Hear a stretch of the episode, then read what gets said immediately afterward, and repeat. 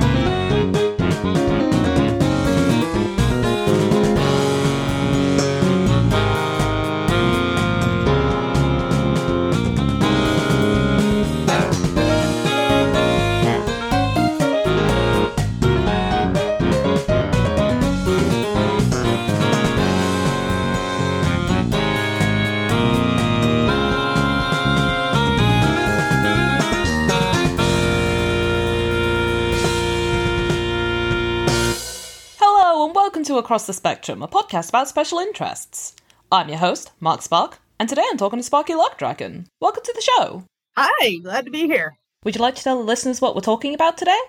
We're talking about Echo the Dolphin with a focus on the Genesis games. Yes. I have very little experience with this, so it should be interesting for me. Would you like to tell us a little bit about what Echo is as a game? Okay, so the Echo the Dolphin series is a series that was originally on the Genesis, known as the uh, Mega Drive, in everywhere that wasn't North America. There was also Dreamcast entry, which is fine, but it, I'm not as interested in it. Uh, in these games, you play as a bottlenose dolphin, a reasonably realistic depiction of one, except with a few superpowers. And he travels through time and fights space aliens. See, this is very interesting to me because I think I played a little bit of a game when I was very young, and I don't Mhm. remember any of the aliens or time travel. That comes later in the first game. all I remember was being a dolphin in what I think was a platformer. So they're not really platformers. They're more like, as far as like the actual gameplay goes, they're more puzzle solving maze games. Like each level is a maze, and you have certain objectives, which is usually boils down to find the thing to unlock the the door, quote unquote, at the end of the level, and then pass through that and go on to the next. Okay, so less of a platformer, more of a maze thing. Yes, Yeah, did you want to speak more about the mechanics of the game? Yeah.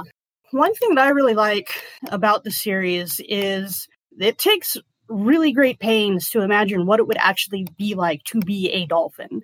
And to that end, uh, there's two really, well, yeah, two really big things about the gameplay that have that educational aspect. Uh, one is that since Echo is, you know, a mammal, he has to come up and breathe for air. And each game has an air meter, and if your air meter runs out, you start losing health really quickly, and then you like you'll die and have to start the level over. The other one is that dolphins, of course, can use echolocation, which is depicted in the game as you hold down your, they, they call it the sing button, and you sing out, and it echoes back to you, and that's how you pull up your map. Ah. I think I feel like that's quite an interesting mechanic because most things would just have, you know, you pull up the uh, inventory or something similar for a map. Yeah, um, I think it's really cool how it uses this real aspect of cetacean biology, cetaceans being, of course, dolphins as well as porpoises. Um, it uses this real aspect of their biology to express that in the game. The basic controls in the Genesis games are A button sings, and you use uh, the sing button to talk to both talk to other animals, other cetaceans in your environment, as well as to pull your map up. Uh, B button is charge, which you use to fight enemies, and then C button, if you tap it, you go progressively faster. Okay. So when you started playing, did you feel like the mechanics were like notably different from other games that you'd played? It's been a very long time since I played um, That's fair. since I first started playing it. Um, Echo the Dolphin is one of the earliest games I can really remember. I was born in 87 and the first Echo game came out in 1992. Mm. So we can do the math and how old I was. So this was sort of your introduction into gaming, as far as you can remember. Not quite. Um, I have some vague memories of Super Mario Brothers, and I know that we had Sonic the Hedgehog and probably Sonic 2 before this game, and I would often play Tails to my dad's Sonic and Sonic 2. But Echo was really the first game that got that got its claws in me. It was one of the first games that I was really a fan of. Yeah. You mentioned in your notes also something about the high difficulty in the games. Yes. um, I, I love Echo to bits. It's one of my favorite games. It is way too hard for me. Um, I have I have beaten the first game without save states, which I think is very impressive. But I no longer have the patience for that. Uh, it's really funny. Ed Annunziata, uh, like the head designer and the director of the first two games, he actually has a Twitter, and one time on Twitter he was sharing like you know just facts from um, from his dev time, and he said, "Well, I was afraid that kids would rent it from Blockbuster and beat it within the weekend, so and I quote." I uh made it hard. so that they'd have to have it for longer. Yeah. Um it's it's hard to like describe why they're hard, but they're the first game especially and the first release of the first game is extremely giving and the second to last level is called welcome to the machine which yes is a pink floyd reference Right. it is a five minute long auto scroll level which would be bad enough No. but it also takes place underwater so it scrolls up and down and diagonally Oh god. and if you lose to the final boss you get to go through again I'm beginning to understand why as a child I didn't play all the way through this game. Uh, the second game is a little bit easier. It actually has like different difficulty levels. There's easy, hard, and then normal, which starts you off on hard. But if you do badly enough, it kicks you to easy, and then if you do well enough, it brings you back to hard. Okay, so it auto adjusts its own levels. That's interesting. Yeah, um, and you know this was I think '94 is when Tides of Time came out. Don't quote me. I'm gonna check. I would have been a year old then. Wow. Wow. Yeah, this game series is literally older than me.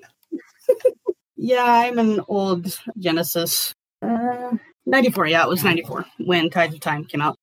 What was I saying? Difficulty. Um, uh, but yeah, I, as far as I know, it was one of the earliest games to be able to do that, at least on the Genesis. Don't quote me on that, though. I imagine like the air meter mechanic would feed into the difficulty of the game Oh, yeah. because you're having to manage your air supply. Yes. The thing about Echo the Dolphin is that the premise sounds really silly. Like, oh, you're a, you're a dolphin and you fight space aliens. That's completely absurd. But when you actually play them, like a combination of the high difficulty, the air meter, which gives you a complete dread of drowning, the absolutely stunning music, it all combines to make a really very unsettling and kind of scary series. See, this sounds super interesting to me. this is not something I would have picked up on as a kid. so, um, on on the note of um aliens and time travel, I am very confused as to what the story of Echo is actually about. okay. All I knew in. before this was it was about a dolphin.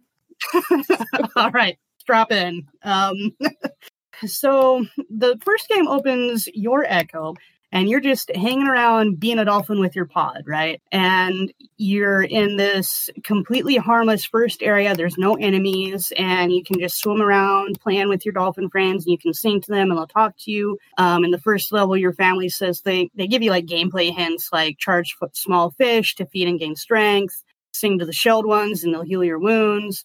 Some of it is like world building stuff. Like one of them notes that Echo's Echo has the con- a constellation of stars on his head as markings, and one of your podmates says the marks on your head look like stars in the sky. Another one asks you, Echo, if we live beneath the waves, why do we why do we breathe air? And then one of them says, Hey, how high in the sky can you fly? So you jump really high, and the storm comes, and it makes the most horrible, like screaming, storming sound that the Genesis can produce. And your family gets sucked up into the storm, and then you're all alone. It switches over from like the very calming and kind of upbeat opening theme to a very like I can't even describe it like this very uh unsettling and moody uh scary song. And so you leave and you're trying to find out what happened to your family, right? So you run into like other dolphin pods that have been affected by the storm, and they give you like hints and like gameplay power ups. And Orca tells you that you should talk to the Big Blue, who lives in the far north. Um, Big Blue is very old and very wise, so you go to the far north and you meet Big Blue, who's of course a gigantic blue whale. And Big Blue says that he doesn't know where the storm came from either all that he knows is that these storms happen every 500 years and like all life disappears at the eye of the storm. Wow. But then he says, But do not give up hope, young singer. There is one older and wiser than I. Uh, the dolphins and other cetaceans in this game, they, they call themselves singers. That's their, their name for themselves. They have like other different names for things like octopuses or eight arms and whatever. Anyway, the Big Blue says it's called the asterite. Uh, we think it is the oldest life form in the sea. We feel great energy of thought from the asterite, but it will not sing to us. If you can communicate with it, perhaps it will help you. So, okay, you go find the asterite. The asterite is located in a deep water zone. You have to dive down really, really deep, and you find it. and the asterite is a gigantic telepathic strand of DNA. Of course it is. Yes. Sorry, it's just it's all very like oceany themed stuff up until that point. um so the the asterite is like this this creature. It looks like a giant strand of DNA. It's made up of all these different like globes that circle each other in a double helix. So you sing to the asterite, and it responds back to you. But it is telepathic because normally when you sing to another animal, it like plays the sound effect of them singing back to you. Like bottlenose dolphins have a particular sound, the big blue has a particular sound, orcas have a particular sound. The asterite has none. So it's not communicating with with uh, sounds; it's communicating through energy of thought. And the first thing it says, the first thing it says is, "I remember you." What? Of course, it was you, and it was I who sent you. Now it is clear. I'm so intrigued. I love Echo. So it goes on to say, yes, it will help Echo, but first Echo needs to help it because it's lost one of its globes and it's not at full power right now. If Echo can find its missing globe, then it can empower him so that he can save his pod. So the asterite says, in order to find my missing globe, you need to you need to go back in time. You're going to go back 55 million years. And in order to go back in time, you of course need to go to the sunken city of Atlantis. Of course. Yes. So, okay, so you go to Atlantis, and in the Atlantean library, um, and by library I mean a collection of these all through the game, you've been seeing these uh, giant crystals. They're called glyphs. You find out that the asterite, that, that sorry, the Atlanteans made the glyphs. They made it so that a dolphin could use them, and they also have information on what caused the storm. The storm is caused by a race of aliens that the Atlanteans called the Vortex. They orbit a star that's in the star system Cassandra, which is located in the constellation Pegasus. And the Atlanteans thought the vortex had lost the ability to make their own food. So every 500 years, when Earth and vortex are in alignment, they shoot this beam down and they suck up a bunch of ocean life, and then they live on that for 500 years before they do it again in another 500. This is actually incredible. I'm a little bit obsessed with this right now. This is amazing. So uh, you find the time machine, you go back in time. 55 million years ago is a completely inaccurate depiction of the time period, but it's fine. I, I mean, you have Dunkleosteus and giant seahorses that never existed, and uh, the Pteranodon, which we will get into later. Um, but anyway, so you find the asterite in the past, but the asterite doesn't recognize you, and it's implied that like dolphins, because dolphins haven't evolved yet, it it it can't understand you. Before before that though, let me let me back up. In the past, there's a couple of secret messages you can find if you jump out of the water and sing on towards the land. You can hear a response. Something says, "We hear song in the ocean. We hear song in the sea. Never have we heard songs in the sea. Stranger, who are you? Could we sing in the sea? Could we live in the sea? Perhaps we will try. So Echo accidentally started his, his own, not even just his own species, his entire order of cetacea. Oh wow. this is such fantastic. This is such a fantastic story so far. Isn't it? So you find the asterite, it doesn't recognize you and it fights you. This is a boss fight. And it fights you by trying to zap you. and you have to charge a single color of globe four times. This is while the asterite is still, you know, spinning around and shooting at you. But when you do this, it like causes some kind of temporal something and it kicks you back to the present. You give the asterite back its globe, it thanks you and it says, I'll give you new powers. And you need to go back to Atlantis and use the time machine and go to the hour of the storm.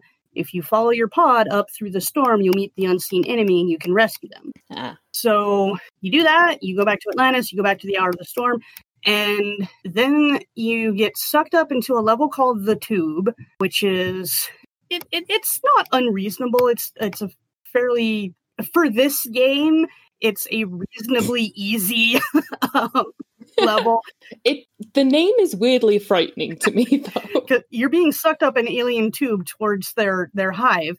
Um, it's a That sounds scary. it is scary, but as far as this game goes, it is reasonably easy compared to the to like some of the other levels. Okay. It's just a uh, up down auto scroller, and then you come into the machine, which is the five minutes of auto scrolling heck. And once you beat the machine, you come to the Vortex Queen, and you have to fight her, of course, in a boss battle.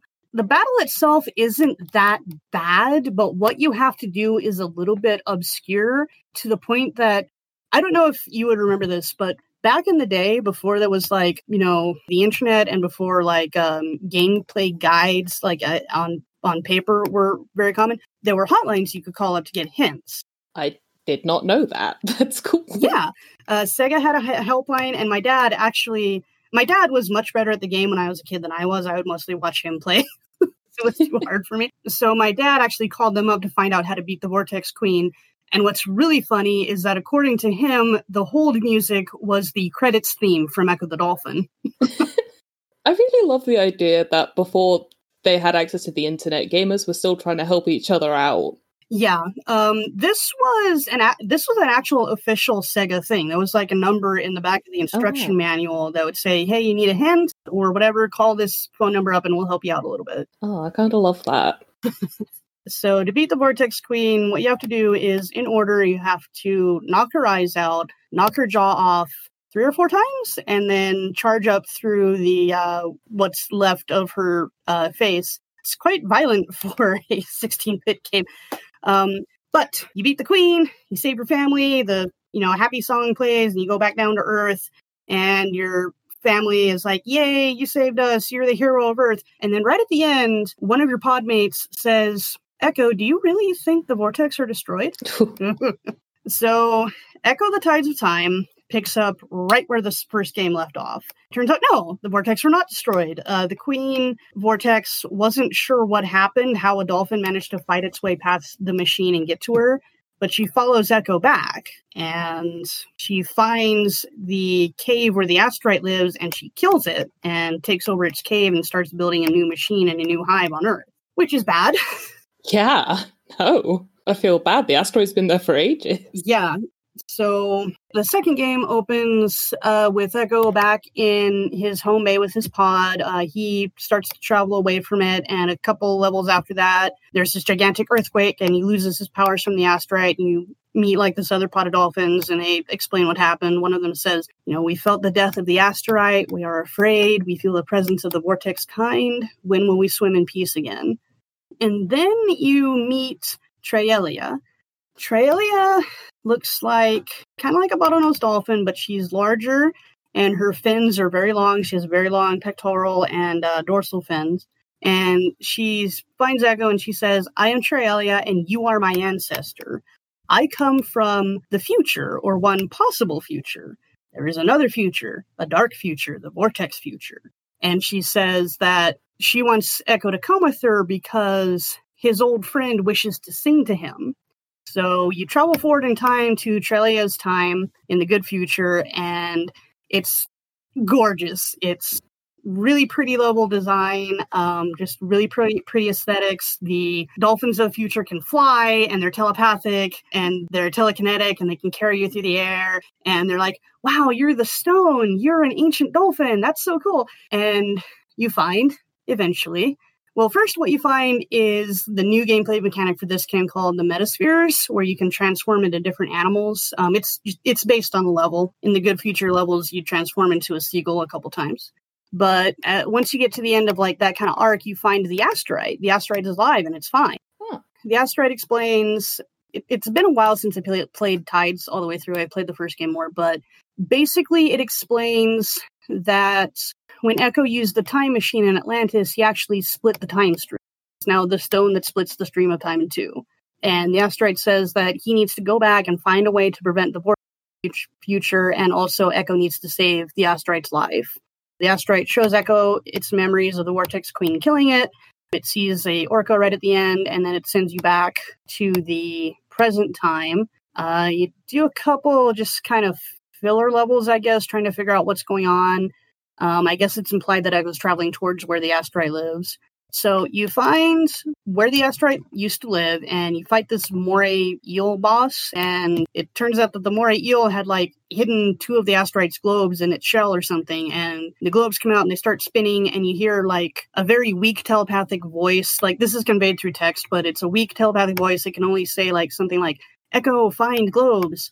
So you go through this whole gigantic level where you're collecting most of the asterite's globes. because They were scattered all over the place by the Vortex Queen. And as you get more globes, the asterite starts to get more coherent because it has more power. You do things like you go to the north again and you meet a whole bunch of blue whales and they help you get a uh, couple of the spheres.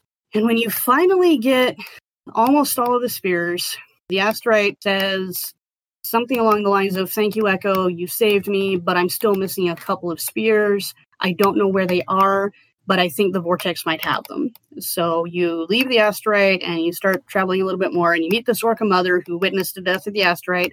And what she also witnessed was two vortex drones showing up and taking the last two globes and then going off somewhere. And a few levels later, you get captured by a couple of vortex drones. Yeah, and they initiate the time travel sequence, and then suddenly you're in the bad future. You're in the vortex future. That sounds terrifying. it's it's completely devoid of life. Well, not completely. There's like a few like enemies, but it's very mechanical, very very dead. Um, it contrasts really nicely with the good future levels because in the good future levels, a few of the levels you're like going through like these tubes up in the sky, tubes of water, and then the uh, bad future vortex levels have similar, but they're mechanical. So you travel through the vortex future and you find the missing globes. You have to fight this boss called the Globe Holder, and you get the missing globes and initiates a time travel sequence. You go back, you restore the asterite, and the asterite gives Echo back its power, his powers, and then says like he's going to summon, you know, the singers to fight the vortex so Echo can get through and fight the vortex queen. The next level has you picking your way through like it starts out like uh, the the natural environment, and you're picking way through, and other dolphins are helping to keep the vortex drones occupied so they don't attack you until you get to the new machine. Now, the new machine is an auto scroller, just like Welcome to the Machine. It is a little bit easier because there are actually checkpoints this time, if I remember right. That sounds very convenient. and also, there's I, I, don't know if this happens on hard mode, but I know that on easy mode, there's these small like sparkles that you can sing at and they'll show you what the correct direction to go and whatnot. So you get to the end of the new machine and you fight the Vortex Queen. You win, of course, but then like this Vortex larva swims away from it. Uh, the credits roll at this point, but there's still three more levels. it's an epilogue, basically. So Echo goes back to his home bay, has a big celebration with all his family, yay. But then he starts looking around. He goes back to the asterite, and the asterite tells Echo, you know, you need to destroy the time machine so this doesn't happen again. So you start to make your way to Atlantis, but on the last level, you find the Vortex Queen as a larva again, except she's invincible. If she notices you, she can crush you and kill you instantly. And oh, you need her to open doors for you. So. So you have to follow the queen through Atlantis, and she uses the time machine ahead of Echo. But for some reason, instead of destroying the time machine, Echo actually uses it. Hmm. And then this is where the ending happens. The game explains that the Vortex Queen went way back in time, but she found creatures she could not rule, and so she integrated into life on Earth. The Vortex essentially became arthropods and exopods, and so on. And the game ends on the line instead of using the time mach- instead of destroying the time machine, Echo used it and was lost in the tides of time. And we never got a third game. That's it. Oh my So that's it. You don't find out what happened to Echo. Nope. Uh, the next game was made without the involvement of the original creator, and it's a complete reboot. It's a completely new universe. We've had bits and pieces from Ed Annunziata. Apparently, like he went back in time to when the Atlanteans lived for quote unquote specific reason reasons related to the third game. And it even gives you a secret password at the end that you they intended you to be able to use it in the third game to like tell the game what you did in Tides of Time and like give you a particular difficulty level or whatever. But yeah, that that's the end. We never found out what happened. Oh god, that must be so infuriating. Mhm. I've only known about this for the last half hour and I'm dying to know what happened. There have been a couple of attempts to bring back the series. Like I, I keep bringing up Ed Annunziata, um, or Ed. He did a Kickstarter a while ago for like a spiritual spiritual successor, kind of in the vein of like Bloodstained Symphony of the Night or Mighty Number Nine. It was called I don't remember what it was called. Big Blue, I think, something like that. Anyway, that failed, and there was recently some kind of settlement between him and Sega that we don't know the details of, uh, but it was regarding Echo. So Oh. Maybe he'll be able to do it. I it would be nice. yeah, I I now really want to know what happens next too. Oh dear, but no, this sounds like a really interesting game. it really is. I I really love the idea of the music being used to indicate when people are talking and then having no music for a telepathic character. Yeah, um, it's not really music; it's more of a sound effect. Like, um, like when Echo sings out, it's like this "breed, breed," and then a uh, dolphin singing back is like that echo. To Orca makes a different kind of sound, stuff like that. Yeah, that's just it's a really interesting sound design thing. I like it. Yeah, the Genesis games have some of the best Genesis chiptune out there. They really do.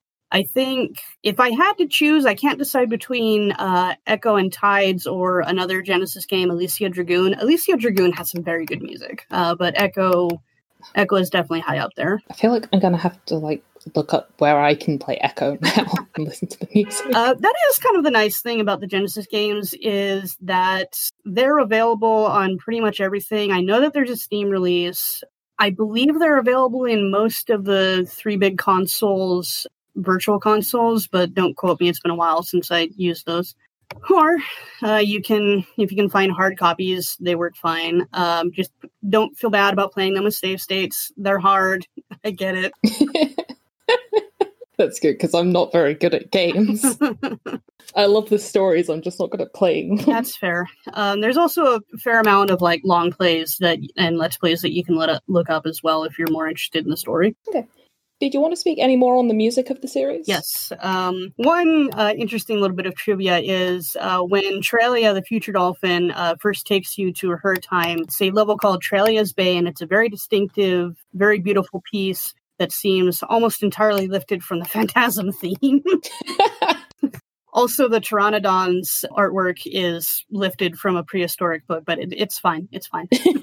the Genesis games also had uh, remakes the Tides of Time had a remake on the Sega CD, which was called the Mega CD uh, outside of North America, and then the first game had a remake on the on the PC. Both remakes uh, were made back in the '90s, and they um, they souped up the graphics. They had whole new soundtracks, and while I do generally prefer the Genesis soundtracks just because that's what I grew up with, the CD soundtracks are gorgeous and beautiful, and I love them. In particular, my favorite track from both of the CD uh, games is "Spin to Feather," which sounds like flight in song form to me.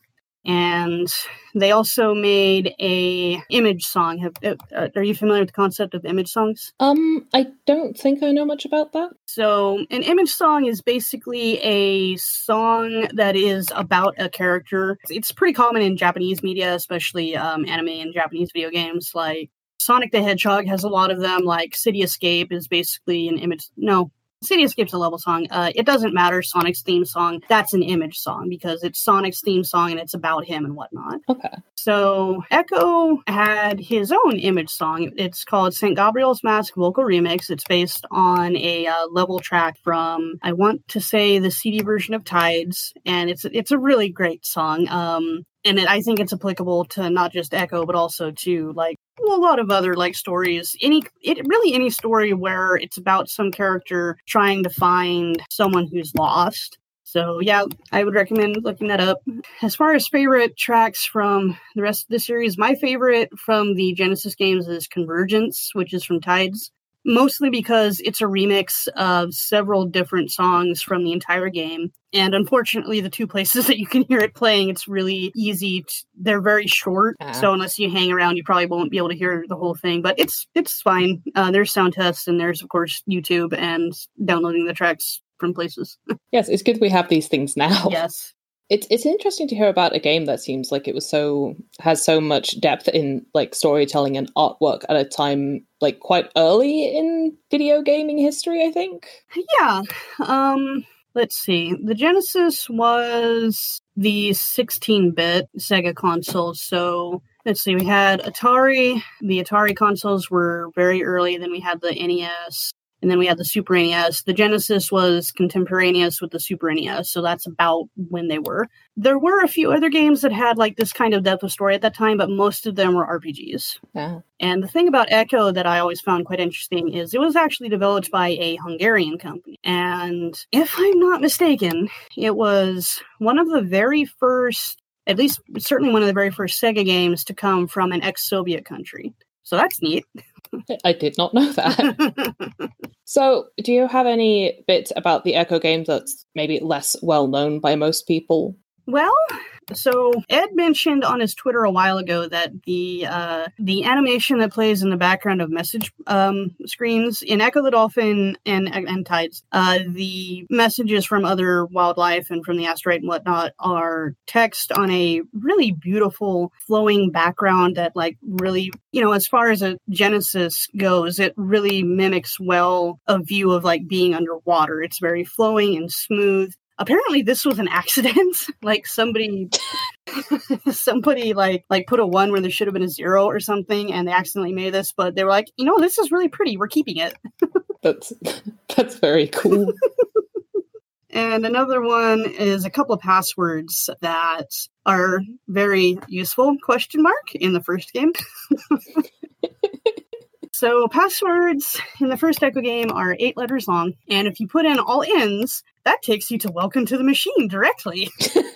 Just the level everyone wants to skip to. Oh yes. Um, however, if you put in Trellias, like a plural of the uh, of Ecco's descendant, it takes you to the last fight, the fight with the Vortex Queen. Ah. That is actually its own separate level, and it does have like passwords that access it, but because again of a mistake, you only get that password at the end of the credits in the original release, which kind of feels like a uh, up yours. You know what I mean? yes, we made you go through the scrolling level, and now we'll give you the password that you could have skipped in. Yeah, it's it's it, it's not. It was unintentional. It, as far as I know, it was a mistake because I believe it's different in later releases, but still, uh, those passwords themselves were just kind of accidents of the uh, password system. Like, uh, how familiar are you with uh, the original Metroid and its password system? Uh, I don't know much about it. Okay, so there's a very famous password for the original Metroid called Justin Bailey, and it allows you to play as Samus without her power suit with all of her power ups. This was the password that people knew back when Metroid was new. But as it turns out, that was an accident. That wasn't a plan. It just happens to be something that had this desirable effect. The actual password that was like intentional, uh, the way that the um, the game's password system makes it look like it's spelled out is uh, Narpas sword. It was apparently supposed to be in a password, but there's a space in there uh, because of how the password entry system works. Uh, that one was intentionally planted. I bring it up because uh, eight ends and Trellias and Ecco, as far as the game is concerned, they're no more interesting and special than like GXBQRTTT or whatever that that it usually spits out. They're just interesting human readable passwords that have these undesired and desired effects, one might say. it is interesting how many of these things crop out of, out of complete accidents, though. Yeah. Which sounds about right for coding, as far as I'm aware. There is another famous Metroid password, but I will not mention it because this is a family friendly podcast. I guess people can just Google that one if they're curious. It starts with Engage Ridley. Um, Metroid fans will know exactly what I'm talking about. And if you don't, you can look it up. Um, you gotta love gaming history. so, You did mention something about a pteranodon. Yeah. Okay. So the pteranodon, I did mention from a prehistoric book. Quite a lot of the art in the historic levels was lifted from this one particular book that I, I can't remember off the top of my head. But when I was writing Ecco fanfic, I joined this thing on LiveJournal called Fanfic 100, where the idea was write 100 fanfics about a particular series based on this list of, list of prompts they gave. So one of the prompts was lovers, which one, I'm asexual and demi-romantic, so I don't really write a whole lot of ship fic anyway. And two, as you might imagine, the dolphin is not big on romance. yeah, no, it didn't sound like there was much room for a romantic subplot in the game. No. so I wrote a story. Um, have you ever heard of the book Raptor Red? Oh, I think I've heard the title. I don't actually know. Uh, briefly, Raptor Red is written kind of like a nature documentary that allows some insight into the animal's thoughts. And it's about a year in the life of a Utah raptor. Okay. So I wrote for the prompt lovers a story from the perspective of the Pteranodon in the style of Raptor Red. And I posited that the song that summons the Pteranodon is a meeting call. this sounds great. this led to a like very long-standing joke with me that I I totally ship Ecco and the Pteranodon as a crack ship. I made I think two fan vids about it.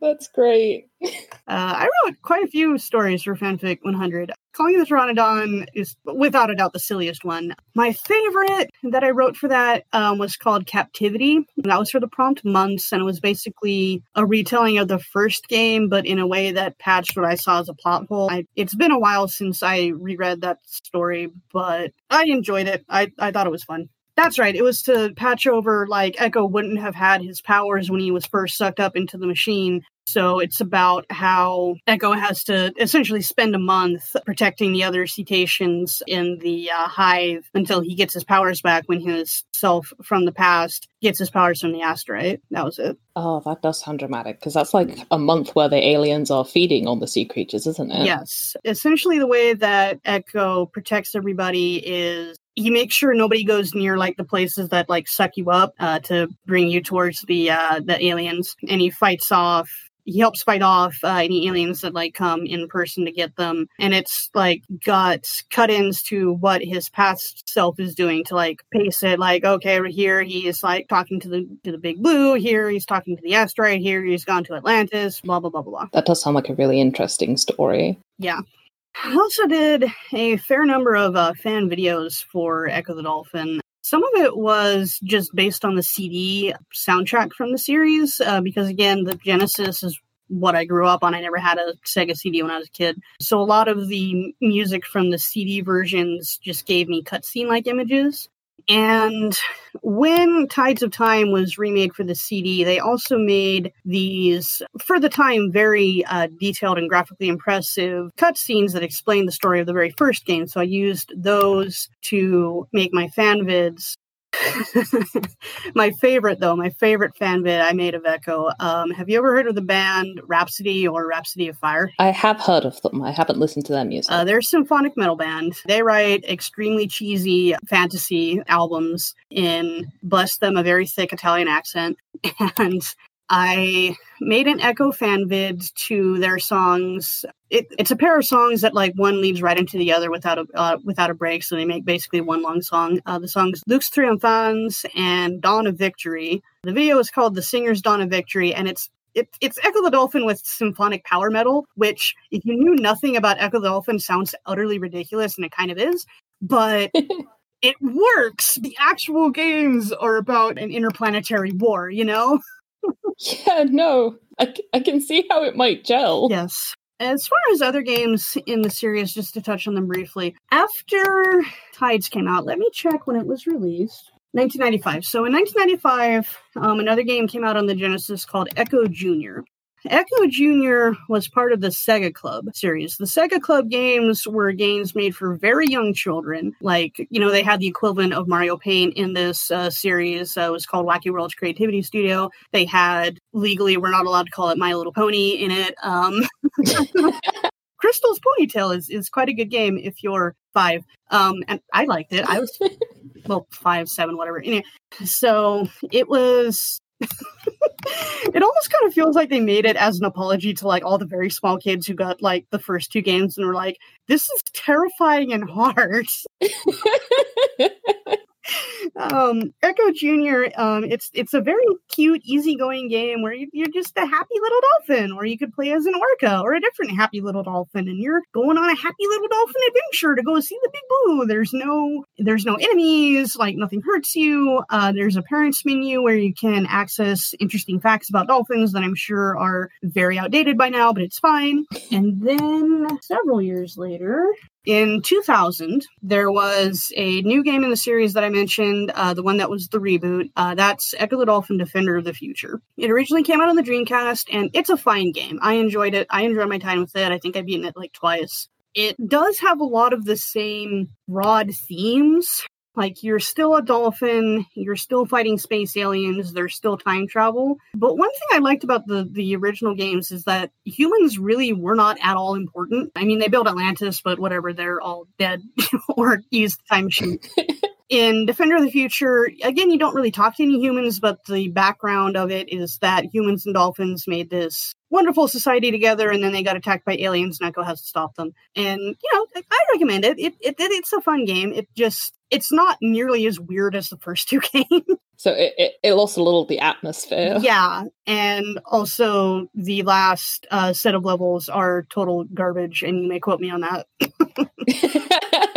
well, it will be in the podcast, so I shall. That said, though, I, I like I say, I, I'm a lot nicer to that game than I used to be when it first came out, just because you know we had been waiting since '92 to find what happened to Ecco, and then we get this, and it's like, well, where's the vortex? What happened to Ecco? This I don't like this. But it does have a lot of really beautiful set pieces. It has less of a good story, but there's some interesting characters in it, if that makes sense. Yeah, I get you. Yeah. I would say Man's Nightmare and Dolphin's Nightmare, uh, two of the uh, level sets are I can't decide which of those two are my favorite. Dolphin's Nightmare is definitely a lot more pretty. And Dolphin's Nightmare also does have the Hanging Waters levels, which are essentially one gigantic love letter to the original game games. So yeah, maybe Dolphin's Nightmare is my favorite level set. I would love to hear from the people who started out with Ecco Junior and then found out they were older games. oh my goodness! Oh dear! Wow! Um, it would have to be incredibly jarring. well, I mean, on the other hand, it would be kind of like starting out with like Mario teaches typing, and then you like go straight to Kaizo Mario, I guess.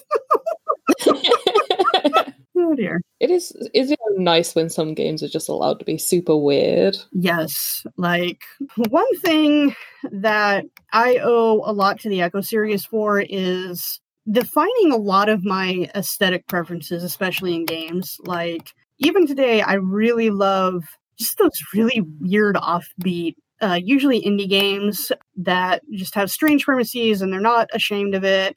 I do like me a pretty hard game sometimes, although I have less patience and time for it these days. Um, I did really enjoy the Aquatic Adventures of the Last Human. Uh, that was a fairly recent Steam release. Apparently, it didn't have any like.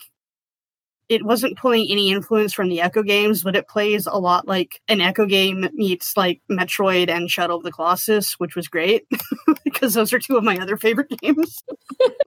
it's like they made a game for you. It's also extremely difficult. it's really cool to me how the first Ecco game starts out as a fairly natural depiction of a dolphin, right? You know, you're a, you're a happy little dolphin and you're playing with your friends and oh no, your friends are gone. I'd better go look for them. And you're talking to other wildlife and you're fighting, you know, sharks and jellyfish. The crystals are a bit weird, but it's fine. And it very slowly ramps up its weirder elements like, oh, I'm talking to a psychic strand of DNA, and oh, I'm going back in time. Aliens! and then the second game, because it's a sequel that picks up right where the first game left off, just says, You know this already, here you go. it must have been so confusing for anyone who didn't play the first game. Probably. I don't know. I, I would have to ask someone who started out with the second game. I, I, I don't have any real sense for how well it introduces its concepts because again, it is a sequel and just it just kind of drops you in. It's like yeah, you know, that's have fun. Yeah, that's fair. Yeah. I did back in the day. I was the person who originally started the Wikipedia and TV tropes articles for Ecco the Dolphin. Yeah, you must have been in there quite early. Yeah, it seems to be a tradition with me that whenever I go to a new platform, if there's nothing Ecco related, I was oh yeah, I'll, I'll start it. I have a blog on Tumblr. Yes, I'm still on Tumblr somehow. I have a blog there that's based on Ecco. The name is not work appropriate, um, but it's F, yeah, Ecco, but the F is spelled out. Well, I think that's family safe enough ish. Yeah, that's fine. Okay. Um, but that that's that one. It hasn't been updated a while, but occasionally I'll find something Ecco related and toss it on there. I have Pillow Fort community. Oh gosh, Pillow Fort. Yeah. I have an account on Pillow Fort, but I haven't been on there forever. it's it's just it's called Ecco the Dolphin spelled out with underscores, so Ecco underscore the underscore dolphin. Oh, what a get. yeah. I've got a lot of my old Ecco fanfic on Archive of Our Own, as well as a lot of my old fan vids. I've even got uh, some. It, it, it, was also traditional when I was making fan vids that I tried to make any fandom that I had fan vids for. I would try to make at least one based on Ecco music because, again, the, the music is just incredible. I did a Zelda Twilight Princess one to Saint Gabriel's Mask vocal remix. The other one I remember is a Spirit Stallion of the Cimarron one to Tides of Time Drift, which is a fan remix of a song from one of the CD games. It, it's nice how Ecco the Dolphin has just like stayed with so much of your work. I love it. It's it's what it it is my all-time favorite game. I might not have the patience for some of its like harder nonsense anymore, but I truly love the series, and I think I probably always will. I should I should play through the first two games again now that uh, my break is coming up between summer term and fall term at school. Return to your origins. That or I'll keep playing Smash Brothers and maining Ridley. Uh, Ecco is Ecco for assist trophy. Come on, Sega, get on it. Yeah, no, thank you so much for coming on the show today. I had a really great time learning about Ecco. I had a really great time info dumping about it. yeah, that's what we're here for. Yeah, exactly. Yeah, so did you want to talk about any current projects you have going on? Not necessarily Ecco related, but just uh, creative works and what have you. Sure. All right, so you can find me on Archive of Our Own. I'm Sparky underscore Lurk Dragon. Pretty much anytime you see Sparky Lurk Dragon, that's me, except for one weird uh, incident of identity theft I had on DeviantArt. I'm oh, long story, but I, on DeviantArt, I'm Sparky Dash Lurk Dragon. Anyone else you see isn't me. But anyway, I am on Archive of Our Own. Sparky Sparky Dragon, and I'm almost finished uploading a Shadow of the Colossus and ecofic called Enlightenments. It is for mature audiences. There are a lot of content warnings. Please read them carefully and heed them. But if you're into Shadow of the Colossus and Ecco, it's about how Shadow of the Colossus eventually led to Ecco, um, exploring a lot of my headcanons about Wander and Dormin. It's focused on their friendship. If that sounds like it's something that would be up your alley and you're over 18, and after reading through the list of content warnings as long long as my arm, you're not put off. Don't check it out. I would love to hear comments on it. But yeah, um, that's the big one right now. I'm also doing Bad Things Happen Bingo and Band Together Bingo again on my AO3. Just mind my content warnings. They're there for a reason. And if anyone wants to find your work, I'll link down to your accounts in the show notes. Excellent. So, final question of the podcast, and this does not have to be Ecco related, but uh, are there any fictional characters that you particularly relate to as an autistic person? I have two. The first is N Harmonia from Pokemon Black and White because I basically was N when I was his age. um, uh, the other one is uh, Samus Aran from the Metroid series. What's funny about Samus is that I accidentally headcanoned her as a asexual autistic demi-romantic before I knew what demi-romanticism or autism was. So that's fun. I love when that happens. Yes. I had so many ace headcanons before I knew what ace meant and that I was ace. And I'll, I'll, I'll say this as as kind of a parting word. I am non-binary, and it would be nice to see more human non-binary characters in fiction. But I got to tell you, the fact that I'm the same gender as the asteroid rocks.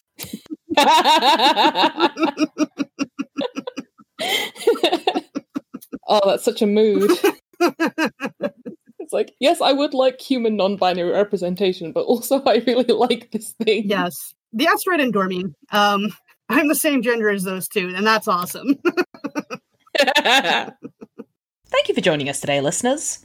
If you enjoyed hearing from Sparky, or if you're interested in any of the projects that they mentioned, you can find links to their social medias and their creative work in the show notes. Please be mindful of age ratings and content warnings when consuming content. Thank you again to our contributing artists. Our podcast art was created by Eric Monk Steele, who you can find on Instagram and Tumblr, and the show's music was created by Maki Yamazaki, whose music you can purchase on Bandcamp and who you can support on Patreon. Those links are also in the show notes. Are you autistic? Do you have special interests? Do you feel like broadcasting them to the world at large? Consider participating in the show. You can find information on how to participate at autisticpod.tumblr.com or in the Google Drive folder linked in the show notes. That's all for now, listeners. Join me next time when I'll be interviewing David about the lore of Destiny 2. Until then, stay safe, stay you, and keep sharing.